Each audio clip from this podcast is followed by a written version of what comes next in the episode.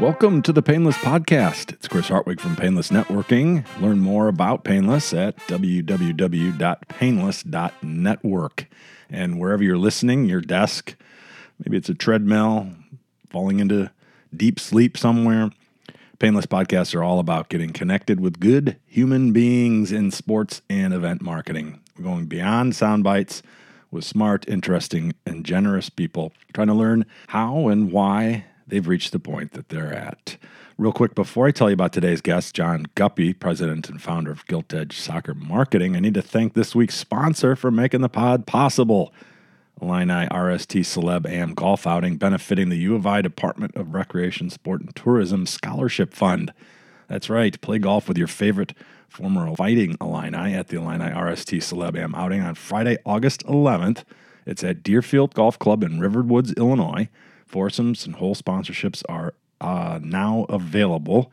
Visit www.IlliniRSTGolfOuting.com or contact Painless member Nick Lappin at nicklappin at AOL.com. That's N I K L A P I N at AOL.com.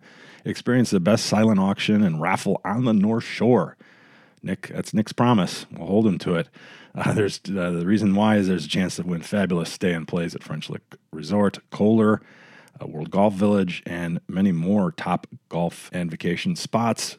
And you get to play with the Illini legends like Jim Grabowski, Lucas Johnson, Robert Archibald, plus Painless members Deon Thomas and Kurt Kittner, and many more. www.IlliniRSTGolfOuting.com. All right, John Guppy most of us probably best know John's name from his time as president and CEO of the MLS's Chicago Fire from 2005 to 2008. John hails from Winchester, England, lifelong fan of Southampton FC.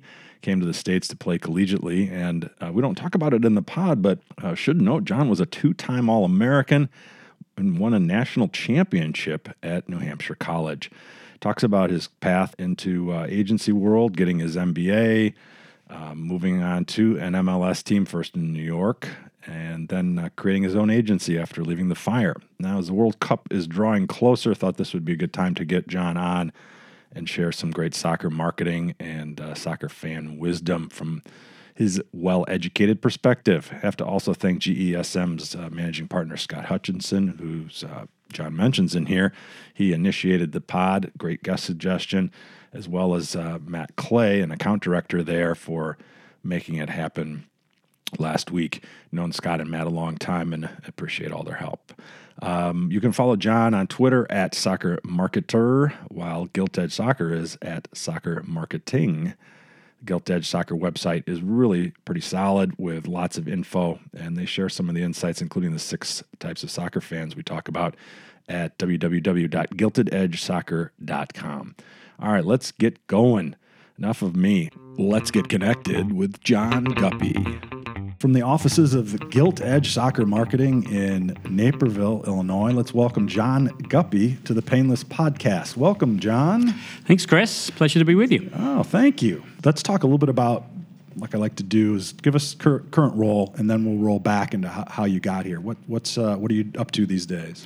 Yeah, happy to. Uh, Gilt Edge Soccer Marketing is the name of the agency that uh, I founded with my partner Scott Hutchison uh, nine years ago in September, which is pretty incredible for me to, to think about the, right. the length of time we've been we've been running this uh, this show. But um, I'll give you a little backstory as we go through the conversation. But uh, the quick headline is we are a marketing agency solely focused uh, in the space of soccer. Um, helping brands, big brands typically, um, connect with the soccer consumer here in the US. And we were talking about you have about a dozen people or so on staff at this at this point at Gilt Edge, right? Yeah, we've pivoted over the years, up and down a little bit, but uh, we have 11 in the office right now, and then we have an extended network of people around the country um, that's you know help us scale up based on some of the projects that we may have. So uh, yeah, so it's been a fun journey so far, and it's not ending anytime soon. Well, you you uh, um, as they would say, talk a little funny. Uh, I don't think it's it's a Texas accent. Uh, wh- where does the uh, accent come from? Where'd you grow up? It's definitely not a Texas accent. Uh, I grew up in Winchester, England, which is about 12, 14 miles outside of Southampton. So um, that's my team. We talk a lot about soccer, football. You can call it whatever you want. But um, you know, growing up in England, I mean, that's that's pretty much how it works. You know, SO two three seven LZ was my postcode. And, you know, SO is a Southampton postcode, so that's that's your team. There's no discussion, there's no debate. um, that's for good or for bad, who you follow, and I, I still obviously follow them very closely today. Um, but that's where I grew up, and you know, soccer has been singularly the most important driver of everything in my career, personally, professionally. Uh, and again, we'll get into some of that, I'm sure. Right. But um, yeah, that's where I you know kicked the tires, so to speak, when I was a kid. and did you? I'm assuming along with that that you played a lot of the sport growing up, and that was a big part of life. Not only being a fan, but playing, participating. As yeah, well, no question. It's funny we were talking about it the other day. I mean, I you know I only really had two possessions that I cared about as a kid: my soccer ball and my bike, because that's how I got from the local field park to uh, to my house back and forth. Um, and it really was as simple as that, particularly when you think about you know what kids today um, have an experience. But um, yeah, soccer was always the only thing really. Music became important to me once I got into my you know teenage years a little bit, but soccer was always the the driving you know factor in terms of you know what I did, um, what I was interested in, and obviously you know I've continued that in a career now. Yeah, what kind of neighborhood was that? Was it a working class, middle class? How you know? What yeah, kind it was it was a middle class, you know, rural type community. I mean, soccer is so pervasive over there; it almost doesn't matter, you know, where you are in the country or you know what, what kind of environment you're you know, you're connected to. Soccer is the sport. You know, rugby has its place, cricket has its place, but none of them um, back in the day, and still not today, Right. you know, come close to the pervasive nature of, of football. And when you were a teenager, um, were you thinking, you know, I'm going to be a, I'm going to play, or I'm going to be working for a team? Were you thinking at that point you were going to be in the sport somehow? Yeah, that I- was the goal. Yeah, no question. I mean, I it's changed a little, a lot actually since you know the '80s. We're talking about you know mid '80s here when you know I was in those teenage years. Um, but I signed what they called at the time Associated Schoolboy contract. So on my 14th birthday, uh, I signed a contract with Southampton, my local team. Um, every pro, pro club had the ability to sign up to 30 schoolboys. You know, the clubs with quote unquote more money would sign 30. The clubs with less money would sign less. Um, so that was a big deal. Um, you know, that was definitely the first step towards being a pro. Um, I remember those days vividly, and you know those experiences. I think of you know I've carried them forward you know into other parts of my life. But um, yeah, I mean, when you sign a pro contract at 14, um, there's a lot of expectations that they have. I mean, we I, I joke with my kids. I mean, we would go to practice two three times a week, a game on the weekend. You had to wear um, the Southampton Football Club tie to every single practice. So you couldn't show up to a random practice on a Tuesday night where there's absolutely no one around to see you. But if you didn't have that tie on, then you were definitely ridiculed, and they looked at you, you know, like you're not following the rules here. And, I, and again, I just think I learned a lot of what it means to be a professional from that experience. And ultimately, I didn't go on to be a professional soccer player, but I do think that you know, it was a bedrock in terms of you know, how to conduct yourself, perhaps in, hmm. in certain settings. What was your position? I was a creative midfielder. Creative. There you Love go. A little it. bit of a box to box. I still play today, but I am definitely not a box to box player, as my teammates will tell you. I kind of hover around about 15 yards in the middle of the field. But uh, no, I was a from creative. box to box to cherry picking. now, right? Pretty much. Um, but yeah, I was a creative ball playing midfielder. And so, how did you end up? Uh, at your undergrad, you went to Southern New Hampshire, Mm-hmm. right? Was that was soccer the the pull to play for for the school? Is that what it was? yeah, absolutely. I mean, I was, as I said, I was at Southampton as an associated schoolboy. Um, you know, the next step on the ladder there would have been an apprenticeship, uh, and I did not got, get offered an apprenticeship. I, weirdly, I was a non-contract player, contract player, if that's an oxymoron, I think it probably is, for about a year. Um, and then I sat down with the club, and it was a pivotal moment. They're like, "Look, we, we don't think you're going to make the grade with us, so you have a couple of options. You can go to some of the other pro teams that were in the area. We can help make those connections for you. Or we happen to have this guy from some college, university in, in America, and they literally almost tossed a piece of paper across the table to me with, with a name and a number on it. Um, of a guy who was the uh, assistant coach at the time of New Hampshire College. And they were looking for players to come over on, on scholarships. So, very weird, very random. Um, you know, I picked up the phone, and, and I, this guy was called John Mitchell. Uh, I gave John a call, and you know, fast forward, you know, about a year, I ended up uh, landing in in Boston. Another funny story, actually. I landed in Boston in 1986. I'd looked at the map and I'm like, oh, I'm going to school in Boston. and uh, they picked me up in the minivan and we're driving north on 93 out of Boston. I'm looking behind me, you know, where, where's that city going? And getting smaller and getting smaller. and smaller. and sure enough, about an hour later, you know, I land in, in Manchester, New Hampshire. And that's obviously where the school is. So, yeah, that's how I came over. It was all about soccer. Um, I planned to come over for my four years, go back to England and continue life. And I'd say about a year into that, um, I think I realized that I probably was not going back. Yeah. you were uh, indoctrinated into uh, the U.S. So the. Um, you then uh, did stay in in Massachusetts specifically, right, and got the an MBA in sport management at UMass Amherst, one of the top programs in the country for that. That was probably in its infancy of a program, right? It was relatively, again, I look back on it and in preparation for talking to you today, I was reflecting last night on, on some of these moments. I mean, so 1989, I was you know, a senior um, at New Hampshire, and the World Cup had already been announced that it was, um, or it was about to be announced actually, that it was coming to the US in 94. Mm-hmm. And in my mind, I'm like, I want to get into the business of sports marketing.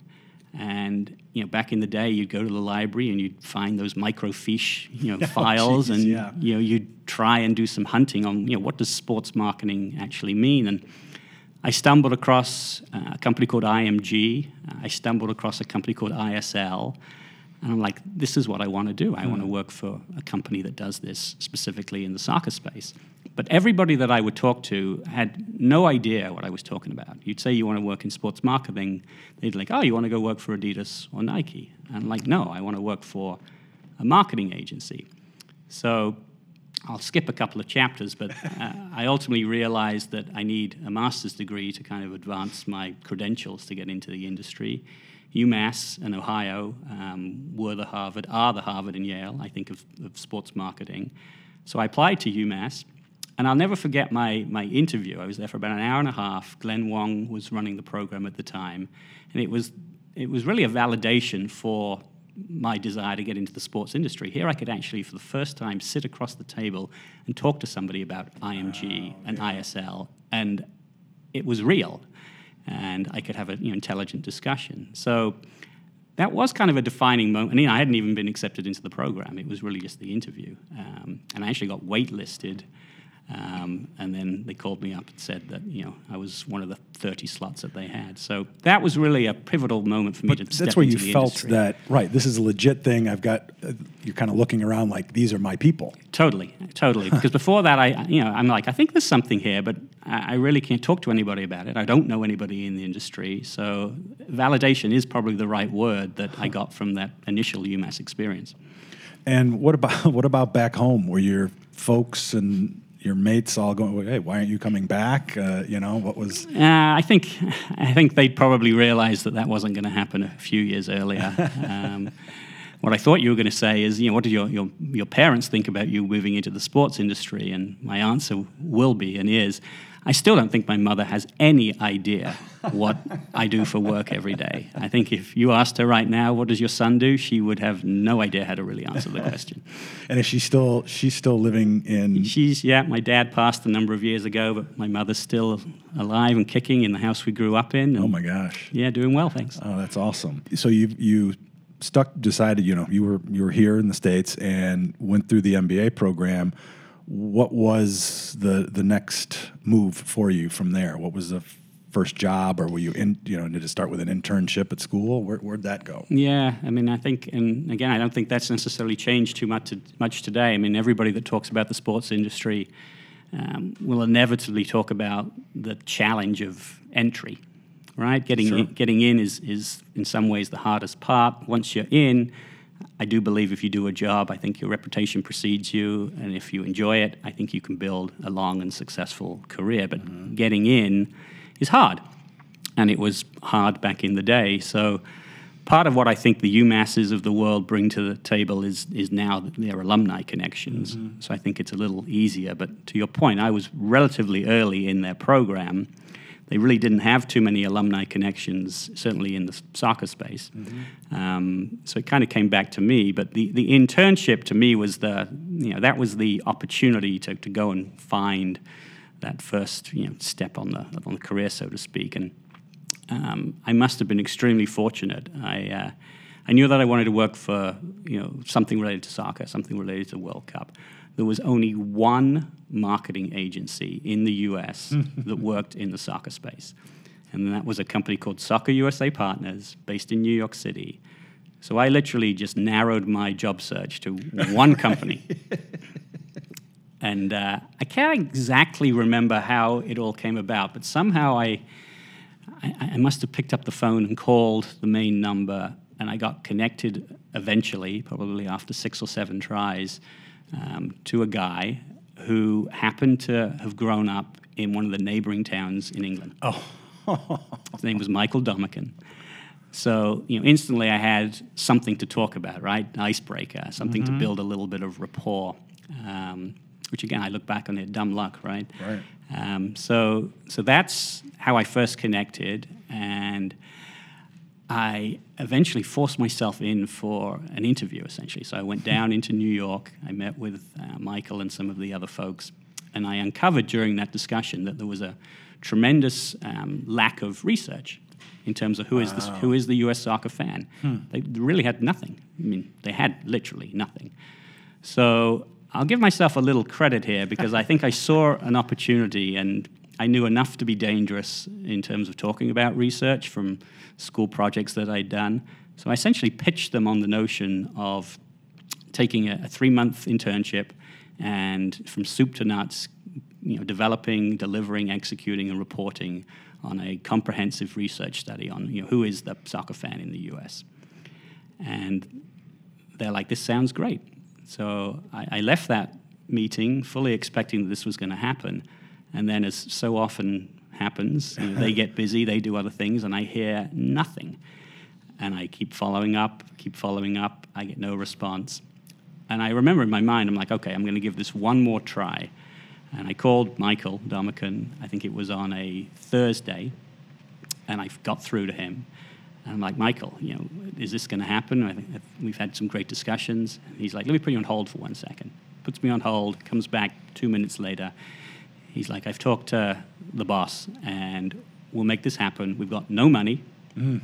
You have to be in New York on Monday to start this event, start this project, because we have an event in a week's time that we think would be the perfect place to start capturing you know, intercept surveys. Um, do you want to do it?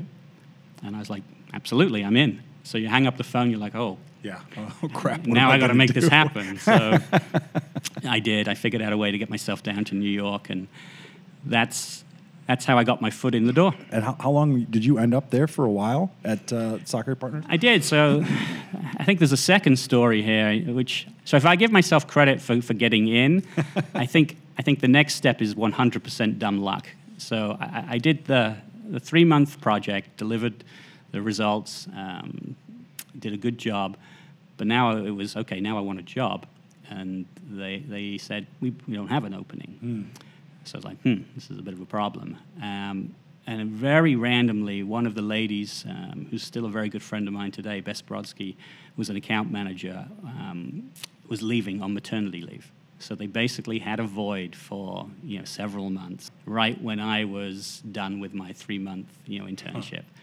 So it just presented the need for the for the agency that I was the easy solve for, and you know that's how I got my quote unquote first you know job um, with Soccer USA Partners and was there for a while. The, the story uh, basically follows Soccer USA Partners was owned by API, which is Alan Pascoe, um, which is a big international sports marketing agency. Um, IPG, the big ad uh, firm, um, public holding company, wanted to create a, a super sports agency. So they moved into the acquisition mode. They bought Advantage International um, for its US presence. and they bought API for its European presence. I happen to be one of the few guys that worked for API in New York. Oh, okay. And they merged those two companies together, and that was the creation of Octagon, which we all know now, obviously, as you know, one of the leaders in our industry. But uh, I was there from you know the the conceiving of Octagon, and uh, ultimately worked for Octagon in its first two years. Moved to Connecticut. Uh, we were in New York at the time. Moved up to Connecticut, and uh, you know that was the next chapter for me. And then you know I was about nine years, I think, into the ad agency at that point. Um, ad agency world at that point is when I kind of jumped ship and uh, moved to that next phase of my career, which was the you know the pro side of things with the Metro Stars. Yeah, what kind of before we get into the working on the team side? Yeah. what kind of stuff were you were you doing there with soccer partners and API Octagon? You were mostly consulting for brands, or were you brokering uh, partnership deals? What what kind yeah, of it stuff was a little bit of. Uh, I mean, during my time there, it changed a little bit. I mean, it's, it started out as I was a pure, straight up account manager. So I had, um, and again, this was leading into World Cup '94. So a lot of the clients that um, Soccer USA Partners represented the U.S. national team. Mm. So a lot of the big brands that wanted to, frankly, leverage the World Cup also bought into U.S. soccer as an extension and opportunity to do that. So I had um, uh, Mastercard and Fuji Film, if you remember that company from back in the day. Uh-huh. Um, I had three of the Dentsu clients, Canon, JVC, and Fuji. Oh, wow. I had Chiquita Bananas, was- was actually one of the most active brands in soccer back in the day. Mm-hmm. And I was your classic you know, account manager. They'd all signed on. I managed their deliverables. and all of them were out. activating. So you had, I mean, that was a lot because it was all around. It wasn't that okay. These are at World Cup and these would be at Yeah. the Super Bowl or some deal with Major League Baseball. This was all activating at the World Cup, Yeah. and those were all like wow. Yeah, they were all active. I mean, Mastercard was super active. I had Sprint as well um, that became super active. So uh, I mean, I I mean, it was fantastic for me. I mean, I was still a kid, you know, paving my way in the industry, and you know, you're flying to U.S. national team was based in Mission Viejo at the time. You know, you're flying to Mission Viejo to work with a number of agencies that are collaborating on a um, Mastercard promotion with Pele. So you know, you're flying to California, you're on the company's dime, you're you know, you're delivering an experience with you know, the most iconic player in the history of the game, and getting paid to do it. And I'm like, this is this is fantastic. so classic account management. Then I definitely got into the sales side a little bit. I was one of the guys pounding the pavements, you know, trying to sell new companies on soccer. Um, Well, now we're at that around that point. Like, and even going with the companies you're working for in '94, that whole list. How much hand holding was there? I mean, I'm being presumptive, but I'm imagining a lot of them actually needed them needed you to tell them what the heck to do, right? Okay, we're partnering, or we're thinking of doing this, and you could go, well, well, that's not what we would say today, authentic. I'm, am I right in assuming that, or were you actually surprised at how progressive any of these companies were? No, I think I mean it's it's definitely true, and it's it's still true today. I mean, I think brands in every sport, but you know, certainly in the sport of soccer, which is one of the reasons we created our company, mm-hmm. is you, you do need you know steering. I do think you know firmly you need specialized expertise to maximize your opportunity in soccer. But back in the '90s, I, I don't know. I just think it was it was a much simpler business.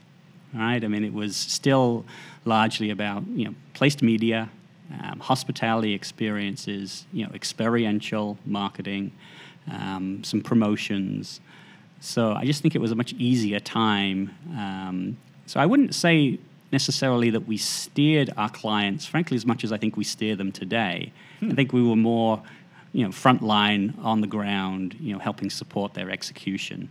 Um, and then really just managing and trafficking assets, you know, Right. logo approvals, you know, ticket and hospitality privileges, you know, signage, you know, all of the typical assets that sponsorships would create, tracking and delivering. Okay, so now now we're up to 2000, right? And moving team side first in New York, right? Metro Stars. Yep. How, did you seek that out? Were you sought out? Uh, you know, funny story. How, how did that happen? Yeah, it's um, it's funny. I kind of again was reflecting on this last night as I kind of look back at uh, my career a little bit. I, I never really, never really had the classic mentor, right? I've never really been around the guy or the girl that um, takes you under their wing and and kind of guides you and teaches you. Um, but notwithstanding that, there are a number of people who have been very influential, I think, in Mm-hmm. in the development of my career. And one of them is Kevin Payne, who was at Soccer USA Partners, went on to be the president, um, chief executive of DC United, um, similar position with Toronto FC, now runs US Club Soccer, and is very much um, a leading figure, has been a leading figure in the business of soccer for, for a long, long time. Kevin was was one of the people that, for whatever reason, I think believed in me from day one. Um, I think he he always just gave me confidence that I could succeed. I found myself in environments that probably I shouldn't have been in. I was maybe out of my depth, but he's like, "You'll be fine." And you know, I, I remember once we had a pitch to U.S. Airways. Actually, this was back in the Soccer USA Partners days. I think it was in D.C. and Kevin and I were supposed to do the pitch, and his flight got canceled um, because of weather. So I'm in D.C. on my own, and I'm like, okay, so obviously the meeting's not happening, right? I mean, I was still a kid, and he's like, no, the meeting's happening. Um, you're going to do it, and you will be just fine. Just you know, trust the deck because the deck was written written well from a storytelling standpoint, and you'll be just fine. So I look back and there's a number of those little examples where again I've just found myself in situations where you're forced to perform. And Kevin believed in me. So to get back to answering your question, how did I get to the Metro Stars? Um, the Metro Stars, Charlie Stillitano was the president of the Metro Stars from the early days. Uh, Nick Sakiewicz had replaced him, and Nick was looking to essentially rebuild the front office. And Kevin called Nick and said, "Hey, you know, there's only one guy you really need to talk to, and it's this guy John Guppy. Um, you should give him a call." So Nick gave me a call, and we got together, and that's how it all happened. That worked. Yeah, that worked out pretty well. How did you like being in New York City? Loved it. I loved. I mean, SUSAP was in Soccer USA Partners was in New York, so I'd been in New York for a number of years prior to that. Um, I love Chicago, but I, I really love New York. I think it took me about a year to kind of. It took me maybe six months to get comfortable with New York. It took me like another six months to begin to appreciate New York. But I would say after about a year, I think I fell in love with New York. Um, I just love the energy and the vibe of being in that city um, across the board. So you know that was that was fantastic. It be, and it being an international city, I'm curious. I don't want to sidetrack our conversation too much, but I'd be curious. You talk about Chicago and New York. Is it? I know it's different, but is it easier to market in New York because you have so much more, uh, Uh, you know, I thought broader base with more people of mm-hmm. international and reaching, you know, more. I've always said it, it's actually the total opposite. I think the hardest job in look, nothing's easy in the soccer industry. Hmm. I mean, we've come a long way, a long way in two decades, but it's still not easy. Um, but I think the hardest job in soccer in America is selling Major League Soccer in New York because I think you, to your point, you have all of the international ethnicities that have their own passions for the sport, whether it's you know Colombians, Mexicans, Ecuadorians, Peruvians, you know Italians, Irish. You can go through almost every ethnicity there is. Most of them are passionate about soccer. Most of them have their their, their connections. Mm-hmm. But they have their team. But they have their right? team. Like you have your team from wherever they come from. Right. Okay. And then you, in terms of all of the entertainment competition, there, I mean, there obviously is no market anywhere close to New York in terms of the entertainment dollars that options that people have. So I actually think it's the hardest thing possible. And I used to tell people just on the ethnic side when I came to Chicago, you know, I'm like, this is great. I really only have two ethnic communities that I need to care about: the Mexican community and the Polish community. and in New York, you had 20 and you hmm. were almost like a deer in headlights sometimes not knowing where to turn because there was so much opportunity and you just didn't want to say no to things but at the end of the day you easily would spread yourself thin here in chicago i think it's much much easier to kind of hone in So, talk a little bit about that too. Then, of how long were you in New York, and how did the Chicago? Because next was Chicago Fire, right? So, how did the how long were you there, and how did it end up that you ended up here in, in Chicago? Yeah, so 2000, is that right? 2000, I joined the Metro Stars. team was owned by Metro Media. at the time, John Kluge, Stuart Subotnick. Um, 9/11 hits. Um, they take a hit in the market, like many people did, and essentially were advised to shed some assets. Uh, on that asset list was the Metro Stars. So Metromedia ultimately sold to uh, AEG, Phil Anschutz. So they took over the team. Um, so I worked for AEG. So Was that his first team in MLS? no, I mean during that time, uh, Phil owned half the league, Right. Five or six I teams. couldn't. I didn't know the timing of what was his first team in Colorado. Colorado is where he's you know he's based. You Mm-hmm. know, Colorado and LA were their you know the pivotal first two teams. Okay. But then, you know, frankly, I, I don't think there was that many billionaires that believed in soccer. So you have to give Phil Anschutz a lot of credit as a visionary. He believed. He's like, look, I don't want to own half this league, but if I need to, I will because I believe in And the long could. term, and I can. And he did. and he did. And over time, he's obviously sold off of all of those those teams, which gets back to answering your question on how I got to Chicago. Um, you know, at the time, I mean, he really goes down in history as there are others too. You know, Lamar Hunt uh, being a notable Right. one that really believed. So I worked for AEG. Um, AEG owned the Chicago Fire. Uh, and in 2004, 2005, they were making the transition um, uh, into their new stadium at Toyota Park. Um, so the business was really, I think, at a pivotal um, point where they were looking to make a bit of a step change. And you know, they asked me to to come in and you know and run the fire, um, which was you know an obvious answer. My goal had always been, Chris, to try and be a president CEO of a major league soccer team before I was 40. Um, that was my goal. And you know, here I'm sitting in my mid 30s, late 30s, and the opportunity is presented to me. So it was never, never a question whether I was going to take it. Um, my wife cried her eyes out for about a week. she did not want to leave New Jersey. Where is she from? Um, she's from upstate New York. She's from New York, okay. Um, but uh, she got over that eventually, and uh, she loves Chicago now. Um, so that's how I, I, I landed here in uh, in 2005. What did uh, you know? What was your first kind of plan of attack here? Then you had the stadium. Obviously, was a, a great opportunity, and the team was was already set. Like, what were the first?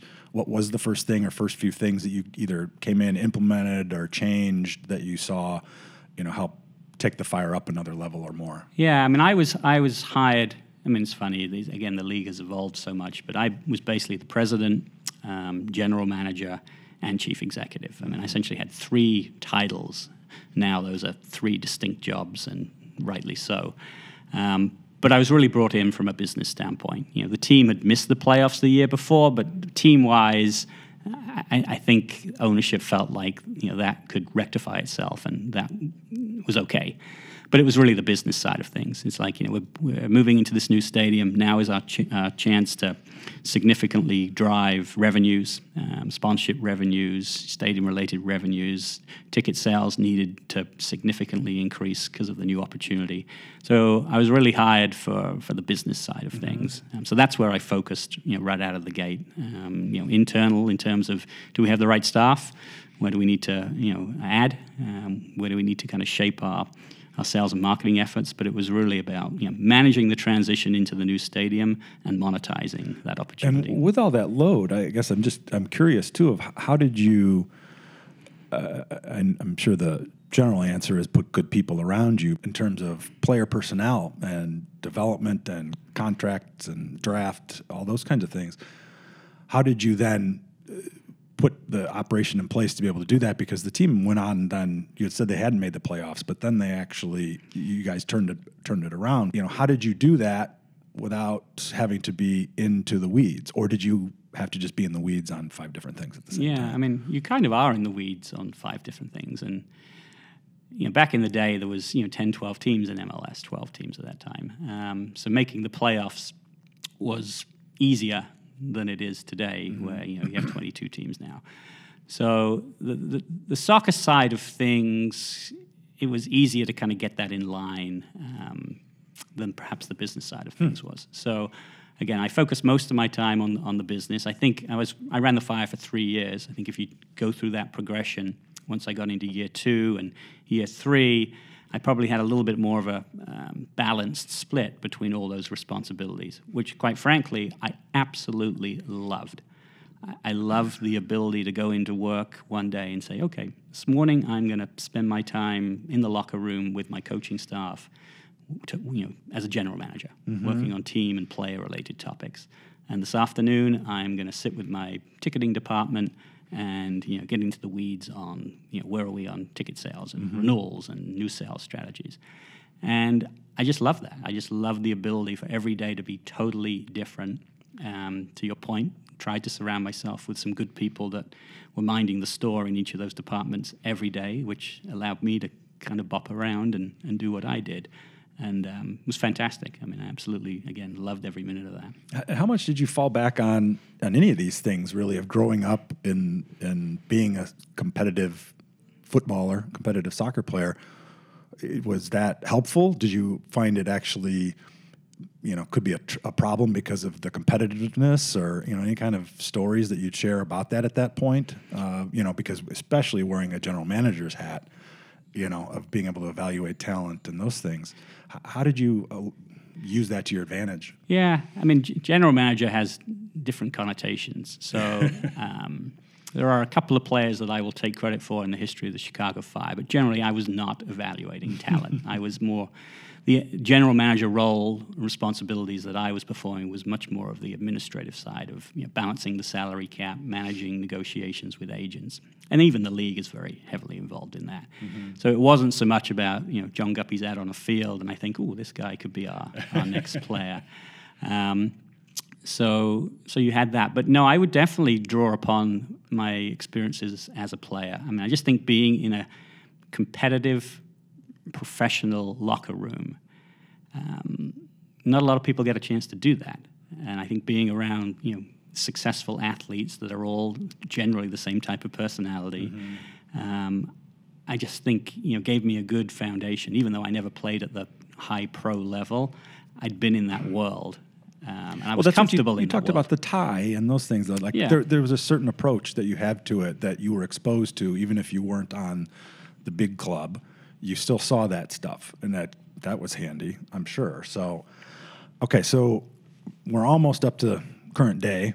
The fire, you were there three seasons, and then Gilt Edge Soccer Marketing.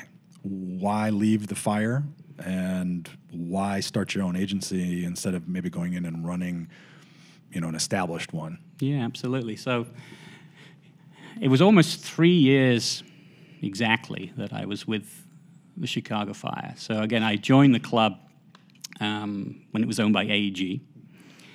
And you know, two, little over two years into it, uh, Tim Leiweke, who ran AEG, called me up and said, "Hey, I need you to um, spend some time with a group of uh, folks that are coming to Chicago that might be interested in buying the team. You know, can you show them around, give them a tour, um, impress them, quite frankly?" And I hung up that phone, and I'm like, "Hmm." This could be the beginning of the end for me. because if new ownership buys this team, you know, chances are new ownership's going to probably want to do their own thing. So, um, I mean, that's essentially what happened. So AEG sold to uh, Andell, Andrew Hauptman. Andrew came in um, at the end of 2007. Is that right? 2007. And you know, essentially around April of 2008 um, is when I was you know, fired. So um, I look back on that and it, it, was painful, right? I mean, it's Oh, never sure. easy to get fired, particularly No. when you're in, in Chicago and the name of the team is the Chicago Fire and the back page of the Chicago Tribune says Guppy fired. I mean, that's, you know, that hits, that stings a little bit. Uh-huh. Um, but I think with the benefit of, you know, nine years now or so of, of retrospect, it probably was one of the best things that could have happened to me. Because I, I think I learned a lot throughout the experience.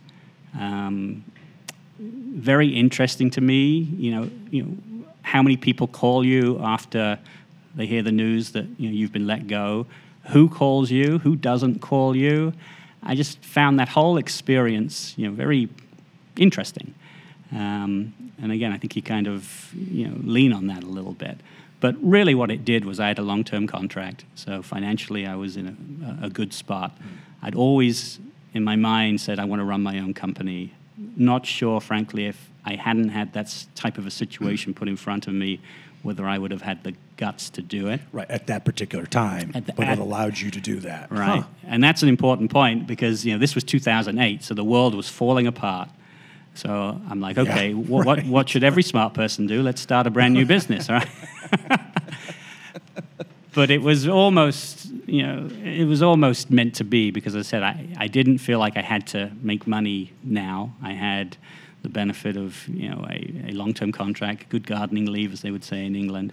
So it, it was the foundation. If you're ever going to do it, John, now is the time to do it. Um, and so that's what I did. So, um, you know, that summer of 2008, um, in addition to making up for all the missed family vacations over years gone by, you know, I started, you know, building the vision for the agency that we have today. And, um, and then I launched the company, as I said, around September of, of, of that year. But um, again, I look back on it, and it was really a, taking all of my experiences from the agency world, melding them with my experiences for being on the team side, and you know, building this you know this agency that um, actually was modeled on motorsports agencies, um, golf-specific agencies.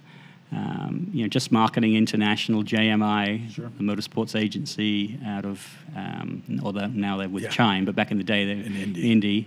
Um, I remember vividly looking at their website and just seeing so many of their services, so many of the ways that they talked about specialization within motorsports. And I basically said to myself, you know, why doesn't this exist in soccer? Right? If, if brands want to get into motorsports and they call JMI, who does a brand call if they want to get into soccer? There is no answer for that. They're going to all the general sports marketing agencies, uh, which are good, but it's just different, right? I mean, specialized agency is different from um, you know a, a general marketing agency. Yeah. So that was really the very simple vision that I just you know built the uh, the whole Did you company have on. people telling you um, that's too simple, that you can't build something off just soccer? I mean, did Yes. you get a lot of blowback from Yes, that from yeah. people? I would imagine. And again, I look back on that, and um, I mean, it was a pretty defining moment. People said to me, "You are crazy. Do not, first of all, don't start an agency during this climate. You're nuts. But more importantly, don't start a soccer marketing agency. You're limiting yourself to a pool that isn't big enough. Start a, start a sports marketing agency." And my answer was always the same. I don't think the world needs another sports marketing agency hmm. how am I going to be any different from the ones that are out there, many of whom are very good? Um, I think a smaller pond is the way to go. Let's be the best at one thing. Let's you know stick to our knitting, and I think that that's what we've done very well as an agency. Smartest thing we ever did, and we didn't appreciate it or comprehend it at the time, was putting the word soccer in the name of our company. you know, Gilt Edge Soccer Marketing tells everybody that, ah, these guys do soccer. Gilt Edge Sports Marketing Right. would have told people nothing. So, yeah, people thought I was crazy starting a soccer agency, but um, And why Gilt Edge? Is that's a funny story too. Uh, Gilt Edge, there's a couple of reasons. So, Gilt Edge is actually a, a financial um, term for the most valuable securities. If you want to buy the most valuable premium um, security or bond, you'd buy a Gilt Edge security. So, the best premium is essentially what it means. It's also a little bit of a um, commentator's term that they use, particularly in the United Kingdom uh, or in England, when um, uh, you know a, a gilt edge goal scoring opportunity is missed. So when the centre forward misses the goal from four yards, they Or it would might say be a golden opportunity here "You've in the missed- States. Exactly, It's a Gilt Edge, right? You've missed a gilt edge opportunity. so I just thought it was a fun play on words. Um, soccer marketing was key because that's what we did, Uh-huh. and um, it's been good. I mean, people do exactly what you just said. They're like, "Why is your company called Gilt Edge again?" And it's a conversation starter. Right, exactly. Now, how did you? You mentioned starting with Scott Hutchinson. Was it just the two of you to start with, and what was there? Was it completely blank slate? Did you have some business lined up? How, how did you make a go of it at the beginning? That's that's a funny story too. So I started it as a consultancy. So Gilt Edge Soccer Marketing was created by me as a consultancy, uh, working out of my home office, and I realized after six or eight months that I didn't like being a consultant. I, I, I you know, I'd gone from the Chicago Fire where I had 40, 50 people I was talking to every day to talking to myself and staring at the mirror. and it just wasn't for me. So I vividly remember that I went into my very simple website uh, of the time and I deleted the word um, consultancy and I wrote the word agency and I started picking up the phone and saying, look, I need to build a company here, an agency. I don't want to do it on my own. I want to do it with somebody else. Who can I do it with? So let me find a partner to, uh, to take this journey with me, essentially.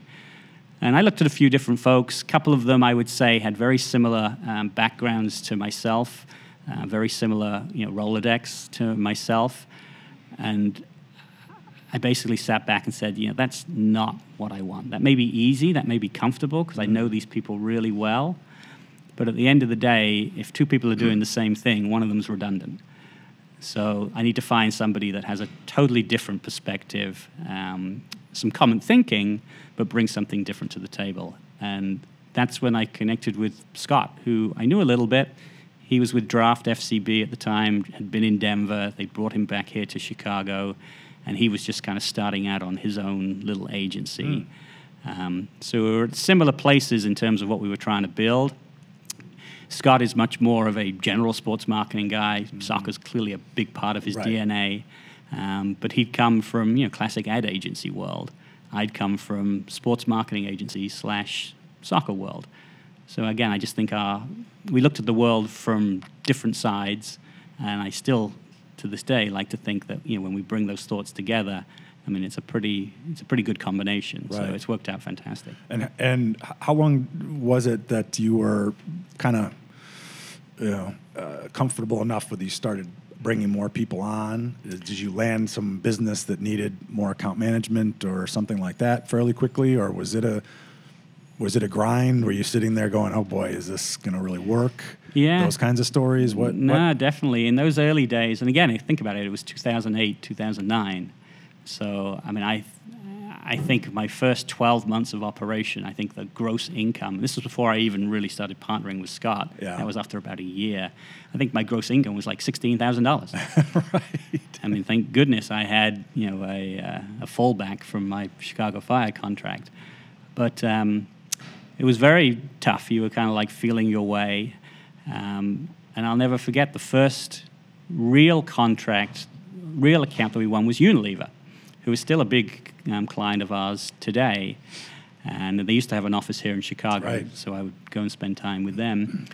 But I sat with them, and they're like, Look, we don't totally get it. We don't totally understand what you do, but we look at the agencies that we have, and we look at the expertise that you clearly have, and we feel like there could be some value here that you bring that's a gap in what our other agencies hmm. are providing. Let's just do a three month trial. We'll pay you X.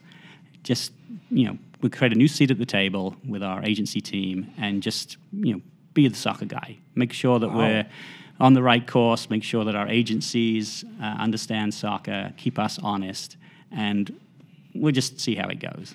Huh. And was that, somebody there senior was a fire fan or something that they they knew you? I mean, there has to be. Yeah. I, mean, I know you're great, John, but I mean, for an agency in particular to do something like that, is there something else to it, or is it really well, just the backstory to that was because it is funny how the world all connects, right? So, the backstory to that was when I was at the Chicago Fire and uh, the league opened up the opportunity for teams to sell jersey sponsorship.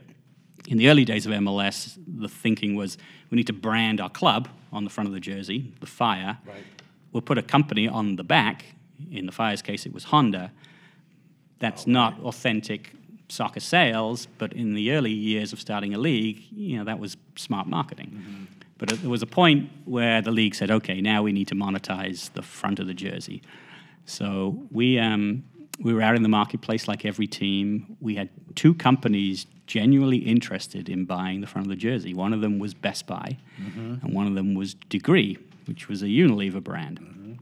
And we ultimately went with Best Buy um, but throughout the process, you know, I got to know the Unilever guys a little bit, and you know, when I started the agency, I reached back to that relationship, yeah. and that was kind of the the entree. Right, but that's a point of you don't really know where the networking and relationships can take you. It's all that don't ever burn a bridge, and and and you never know where that can go. And it paid off big time. Yeah, absolutely. For you guys.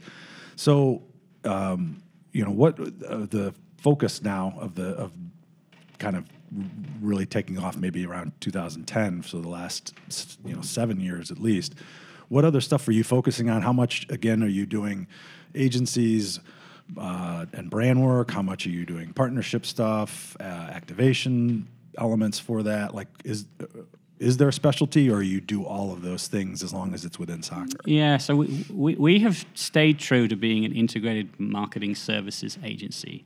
So sometimes I start out conversations um, when I'm explaining the company by saying, here's what we don't do. We don't sell sponsorships, we don't represent athletes, and we don't promote events. And usually somebody says, well, what do you do? Um, so we're an integrated marketing services agency. So our client is the brand. We sit brand side, and basically we provide strategy and thought leadership as the foundation of everything. You know, if you want to get into the soccer world, you want to connect with the soccer consumer, whatever that might be, you know, millennial, Gen Z, Hispanic, family, female, however you, whoever and however you're trying to connect, we will guide you. Don't go into this world of soccer without a guide. So we provide that strategic direction. And then, in terms of what do we actually do beyond thinking, um, that's where we've built out over time um, digital, social, PR, influencer marketing, branded content, whatever label you want to put on that. yeah the tactic to take the strategy out Yeah. and you can you can you come at it agnostically though of let's Totally. figure out what's the best way to Yeah, do we're an agnostic agency, experiential marketing and promotional marketing. So those are really our four core areas. What's the where do you see is there you know and we're heading into you know men's World Cup is less than a year away now right and or right about a year away in in Russia what's you know is anything gravitating? And is there, you know you seeing any trends in either the way people are bringing sponsorships and partnerships to life? Are you seeing something that with fans or TV broadcasts or anything like what what, what kind of stuff are you seeing and sharing out there with your clients to get on board now while they can? Yeah, I think if you take half a step back from that question, I mean, soccer has always been about demographics. Mm-hmm. You know, back in the early '90s when I started, it was about soccer moms, right? I mean, how do you reach that family audience? Lots of kids play soccer. This is valuable. How do I connect with that demographic? In 2000, when the census came out, people were like, "Holy smoke, there's Hispanics in America." you know, we we need to connect to this demographic. How do we do it? Soccer is a way to do it. Um, I think you know more recently the millennial um, focus and infatuation has been huge, and no question, soccer's driving audience is millennials. Um, but I think to answer your question, one of the trends that we're seeing more and more is, is Gen Z. Uh, a lot of our clients and, and people that we talk to now are saying, okay, I've got this millennial thing, but there's this swath of 21 million kids, post millennials, um, right around the corner. These people have um, power, these people have lifetime value, these people care about soccer. If you look at the ESPN sports poll, they will tell you that the only sport that is more popular for that demographic than soccer is the NFL. So you've got this big audience that's important to brands. You know, there's evidence out there that soccer is something they care about. Help me figure that that out. Mm-hmm. So that's where we're seeing a lot more conversations trending these days, which then leads you into tactics a little bit, which does inevitably bring you back to you know digital and social and snacking on content more than it does traditional linear TV viewership. Still important, but you know changing. Do you have to fight to get people to pay attention on the your clients to put more ROI and measurement against things, or is there a buy-in now? Because it's that still seems to be, at least to my opinion, that it's lagging. That there's still too many people that are okay. That's cool. We'll do it, or we don't need to measure it that deep, or they're scared of what the measurement would be, or something like that. Uh, Are you seeing a From change digital social? Yeah, Yeah. especially with digitals, because you can tell. You know, I was just in talking this week's um, earlier this week with Mike Gordon on, on the Wolves about it. You know, it could be as specific as working with Ticketmaster to understand where did that particular person and that demo where did they come across us what, what, what was it advertising what promotion where did they find us how much did they buy and Yeah. how frequently did they come back there's all that kind of data um, are they mining clients mining that enough, or do you have to kind of whack them in the back of the head to do more of that? I mean, I think that is one of the beautiful things about digital, right? I mean, in theory, big data is out there. Um, now, whether you can actually process and make sense and make actionable decisions from big data, you know, is clearly one of the challenges that I think a lot of people are are going through right now. And I think some brands are more sophisticated in how they do that um, than others. I think some are probably under more pressure to make sure that that's there than others at this point. Um, but there's no question it, it can be much more of an exact science, I think, than other forms of marketing that you know really are very hard to put an ROI against. But you know, we did have a conversation just the other day um, as it relates to you know the, what's the value of, of of conversing and conversation in social, right? I mean, big brands don't usually talk to the consumer, but what if they did? You know, what's the real value of that as opposed to just pushing out um, content? Um, I think some of those questions are still very hard for people to kind of you know answer, certainly quantifiably. Now, one thing I've seen on in your work, your site and stuff, I'm curious to ask a little bit about or hear more about too, is that you talk about the six different types of fans. I'm assuming that goes all the way back to your um, soccer partners' days of identifying and you know, just continuing to build on that data and that information. You've got agnostic, event seeker, domestic, the observer, el fanatico, and the Europhile. Uh, Has that changed, uh, or, or does it? I guess I'm sure the answer is yes. So has that changed f- often, or has that been a those six fans been the same for a long time? How, how is that? Yeah, I mean, we started, we came up with that, you know, fa- uh, fan segmentation model about three, four years ago, perhaps now. Um, if I think about it, I never really processed it till you asked that question, but I think those categories have probably existed for 20 years. I think the weighting and how you maybe would define them has shifted a little bit. But one of the beautiful things, at least to us, about soccer is is the amount of soccer that's available. Three thousand five hundred and fifty-seven games, live soccer matches, unique matches shown in the U.S. in 2016. Hmm. That's 9.8 games, Chris, a day if you averaged it out. Oh, thank you. I'm not Rain Man, so that, I appreciate you doing the math for me. I mean, there is so much soccer on 80 different leagues from around the world. There is so much soccer um, available here in the US, which for years, soccer's biggest challenge was access. Now you have access, it's there. But people's passions and people's connection to the sport is very different. So, you know, some of this segmentation that you just talked about, um, Europhiles, for example. Um, those are people that we define as primarily interested in the European game. There is a little subset of the subset that we would call Euro snobs, which is a, a term that some people like to have fun with. And these are the people that look, if it's not Man United or Real Madrid, I don't care. But that's actually a relatively, people are surprised to hear, that's a relatively small segment overall. But there's no question there are people that prefer Chelsea um, and PSG over the domestic league. But the largest segment of soccer fans are what we would call agnostics. They're soccer fans first and foremost, and then they follow teams in multiple leagues. So they will have their MLS team, they will have their Premier League team, they will have their La Liga team. If they're Hispanic, they'll have their Liga MX team. And they follow multiple teams in multiple leagues, and they're quite happy to fo- follow more than one team in a league. So, you know, we have a- That's very different than almost any other sport, really. Very right? different. Like the only thing I could think of might be similar would be motorsports, where um, you know the, the larger teams, a Hendrick or Stewart-Haas, has multiple drivers, and they cheer for their driver first, and then the other guys in the garage and, the, and that team are next.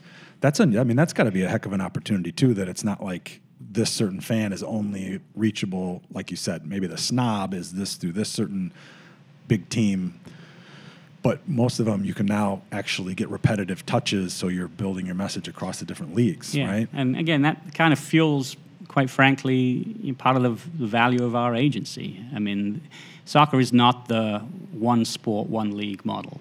Meaning, you know, if you're trying to reach basketball fans, you go to the NBA. If you're trying to reach hockey fans, you go to the NHL. I mean, there aren't 80 different valid marketing platforms, but there are multiple. So figuring out which one makes sense for me, who is it actually going to connect with, how uh, it going to connect? I mean, that's a large part of, of what we do. And I think, you know, the world is flat. Digital has, you know, changed the game a little bit. And um, we were reading an article today about uh, Deezer, which is a you know, Spotify type streaming service, um, partnered with Barcelona and Real Madrid.